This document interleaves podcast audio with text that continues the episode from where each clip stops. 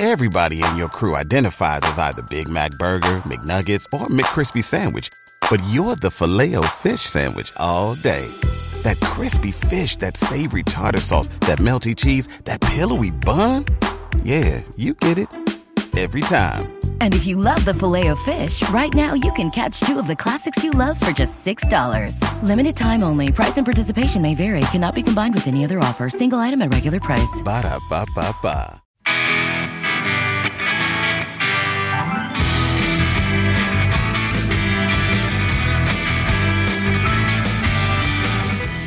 Hi, welcome to the next episode of How Good It Is, a weekly podcast that takes a closer look at songs from the rock and roll era, and we check out some of the stories behind those songs and the artists who made them famous. My name is Claude Cole, and suddenly I'm doing late night recording again. Hey, don't forget to check out the website, howgooditis.com, and the Twitter and the Instagram, and of course the Facebook page, which you can find over at facebook.com slash ow, how good it is pod. Oh, here's a fun trivia question for ye. It was on June 2nd, 1953, that Queen Elizabeth II ascended the throne more than a year after the death of her father, King George VI. Because, you know, you can't rush coronations. A few months after that big event, a trio of choir boys performed for the new Queen of England. It was around Christmas time, and one of those young singers later became a rather prominent figure in rock and roll. Who was this young lad who sang Christmas carols for a 25 year old Queen Elizabeth? I will have that answer at the end of the program. Well, the Village People, despite being a disco group, is an act that, believe it or not, musically falls somewhere between the Archies and the Monkees. Now, before you tune out too quickly, well, you did download the show already, so you might as well stick with me here while I turn back the clock and we landed mid 1970s France, where a couple of producers by the names of Henri Belolo and his partner slash composer Jacques Morali are the heads of a company called Can't Stop Productions. They had a bunch of hits in France and all over Europe, but they wanted to break into the American market, so they crossed the pond and they came to New York City. And since was this was the early disco era, uh, Morali was working on a few dance tunes when he met a musician and a Broadway performer by the name of Victor Willis. Willis gave him a tape of a few songs he had written. Uh, and what happened was Morali said to him later on, I had a dream that you sang lead on my album, and it went very, very big. And with that, Willis agreed to be the voice of the Village People.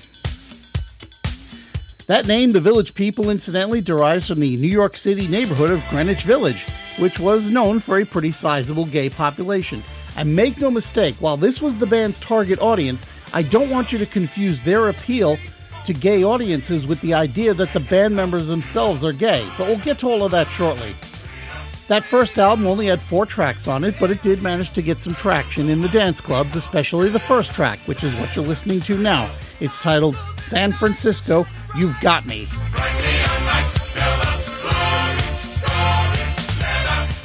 Now, here's the problem when you've got a record that's successful, people are going to come after you to perform. And when you don't have a group as such, you need to put one together. So Morali had to throw a bunch of dancers together to perform behind Willis when they did club and television appearances. And because they were basically targeting a homosexual audience, Morali put together a bunch of macho gay fantasy personae.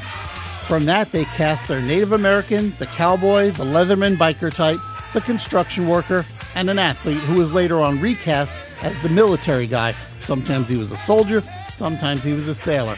And of course, they had Willis as the police officer. They also brought in Peter Whitehead to help with songwriting, but you can see him in the dancing in the video for San Francisco. But this particular collection was just meant to uh, fill the bill for the time being. Both Willis and Morali saw the need to put a more permanent group together, so Morali took out an ad in a theater trade paper reading, Macho types wanted, must dance and have a mustache. And from that ad, they cast a new The Leatherman, a new construction worker, and a new cowboy. By this point, most of the Macho Man album had already been recorded, so they did a quick photo shoot with this lineup, and they finished off the album, then released both the Macho Man album and the single around the same time in February of 1978.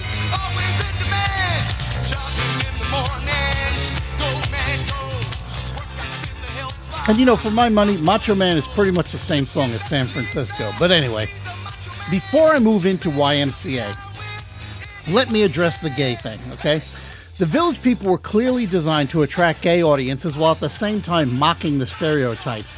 You could argue that they were exploiting the stereotypes, but at this point, it's pretty much potato potato, right? But were the group's members themselves gay? Well, not all of them anyway.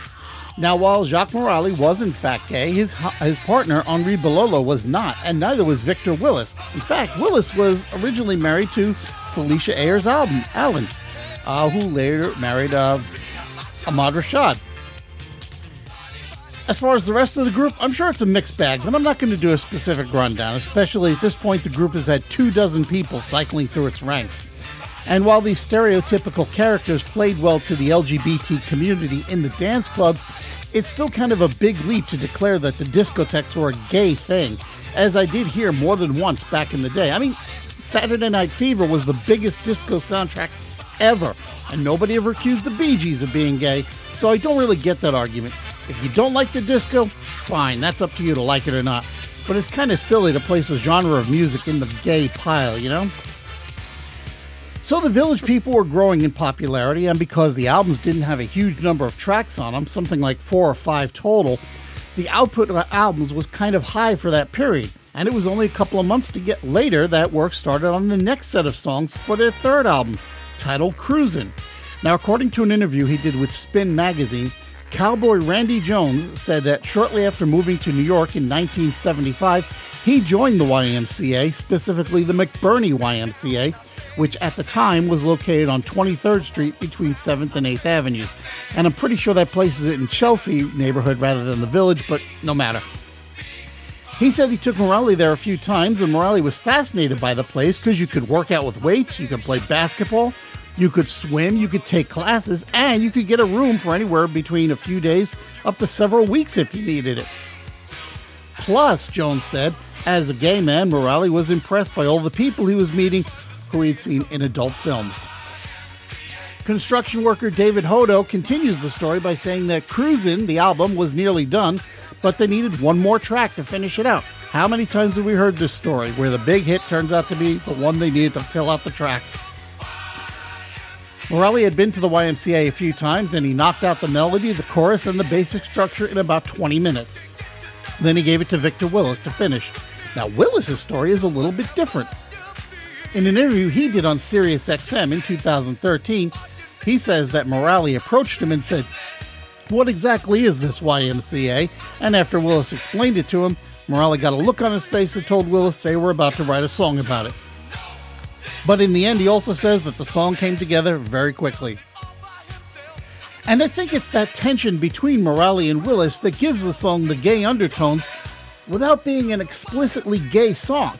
On its face, it's an acknowledgement of the YMCA as a place for urban youth to get together and have fun through basketball and swimming, but you could also read it as a popular place for gays to cruise and to hook up with one another, especially if you were younger.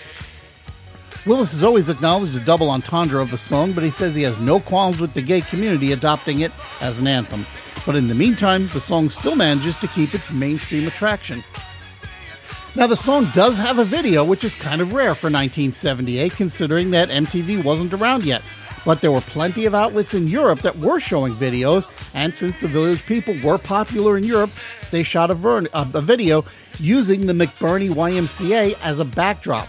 Unfortunately, that YMCA has moved almost 10 blocks from its original location, so you can't visit there anymore, and in fact, I'm pretty sure the building itself is gone now.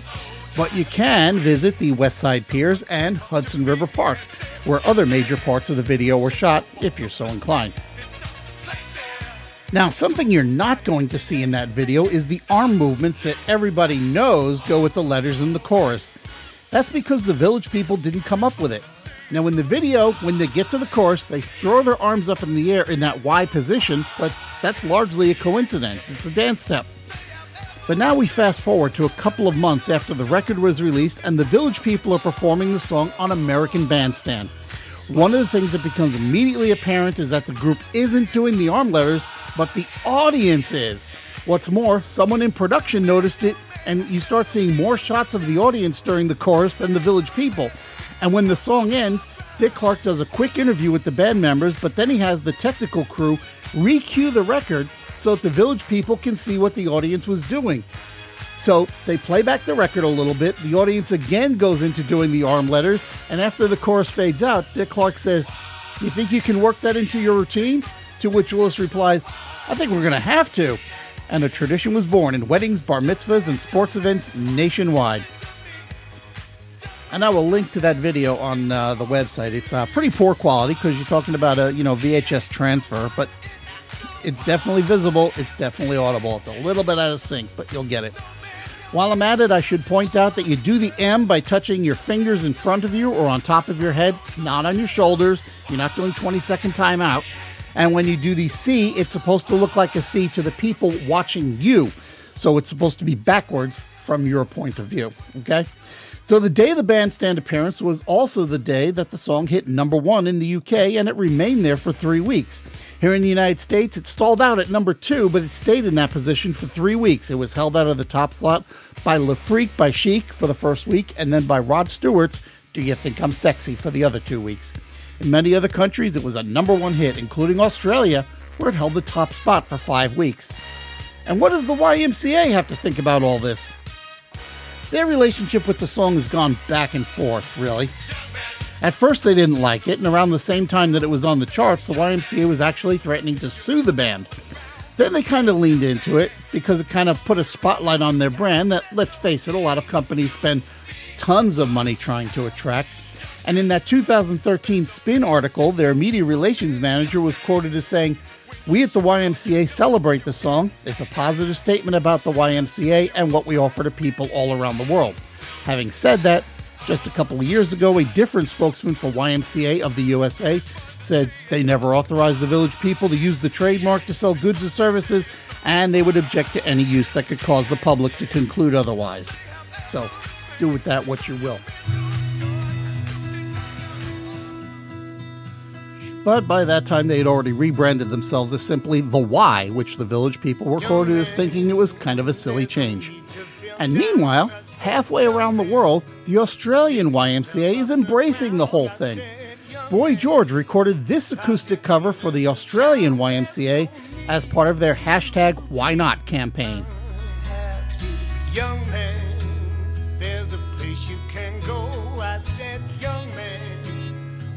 Short on your dough, you can stay there.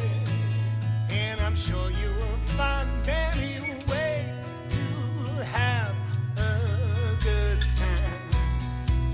Hashtag Why Not aims to provide a voice to young people to speak out on issues that affect them, such as marriage equality, uh, mental health, and youth unemployment.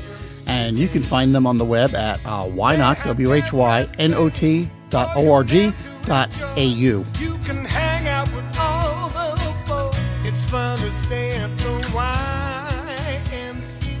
All right, now it's time to answer today's trivia question. Way back on page two, I asked you to identify the future rock star who, as a choir boy, performed at a Christmas concert for a young Queen Elizabeth. Well, that young lad would be Keith Richards of the Rolling Stones.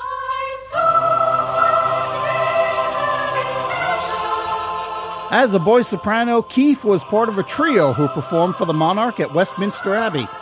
He said once in an interview that he was recruited for the choir while he was a student at Dartford Technical High School and he and his friends spent a lot of time practicing because they did a bunch of high end performances. But when he turned 13 and his voice changed, well, that was the end of that, and he wound up having to repeat a year of school because he had missed so much with all the rehearsals. Ultimately, repeating the grade led to allowing his rebellious streak to come out, and he was eventually expelled for truancy.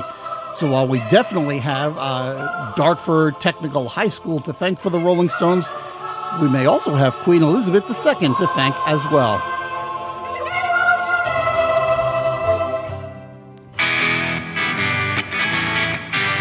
And that's another full lid on yet another edition of How Good It Is. If you're enjoying the show, please take the time to share it with someone and maybe even leave a rating somewhere.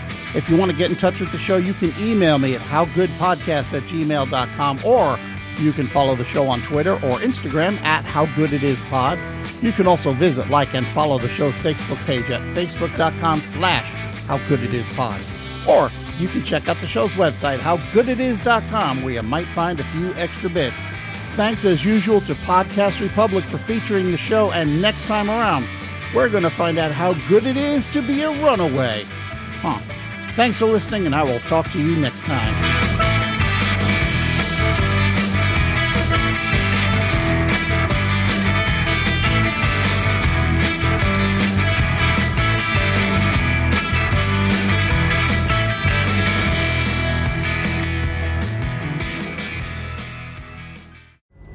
Pulling up to Mickey D's just for drinks? Oh, yeah, that's me. Nothing extra, just perfection and a straw. Coming in hot for the coldest cups on the block. Because there are drinks, then there are drinks from McDonald's. Mix things up with any size lemonade or sweet tea for $1.49. Perfect with our classic fries. Price and participation may vary, cannot be combined with any other offer. Ba da ba ba ba. Join us today during the Jeep Celebration event. Right now, get 20% below MSRP for an average of 15178 under MSRP on the purchase of a 2023 Jeep Grand Cherokee Overland 4xE or Summit 4xE. Not compatible with lease offers or with any other consumer incentive offers. 15,178 average based on 20% below average MSRP from all 2023 Grand Cherokee Overland 4xE and Summit 4xE models in dealer stock. Residency restrictions apply. Take retail delivery from dealer stock by 4 1. Jeep is a registered trademark.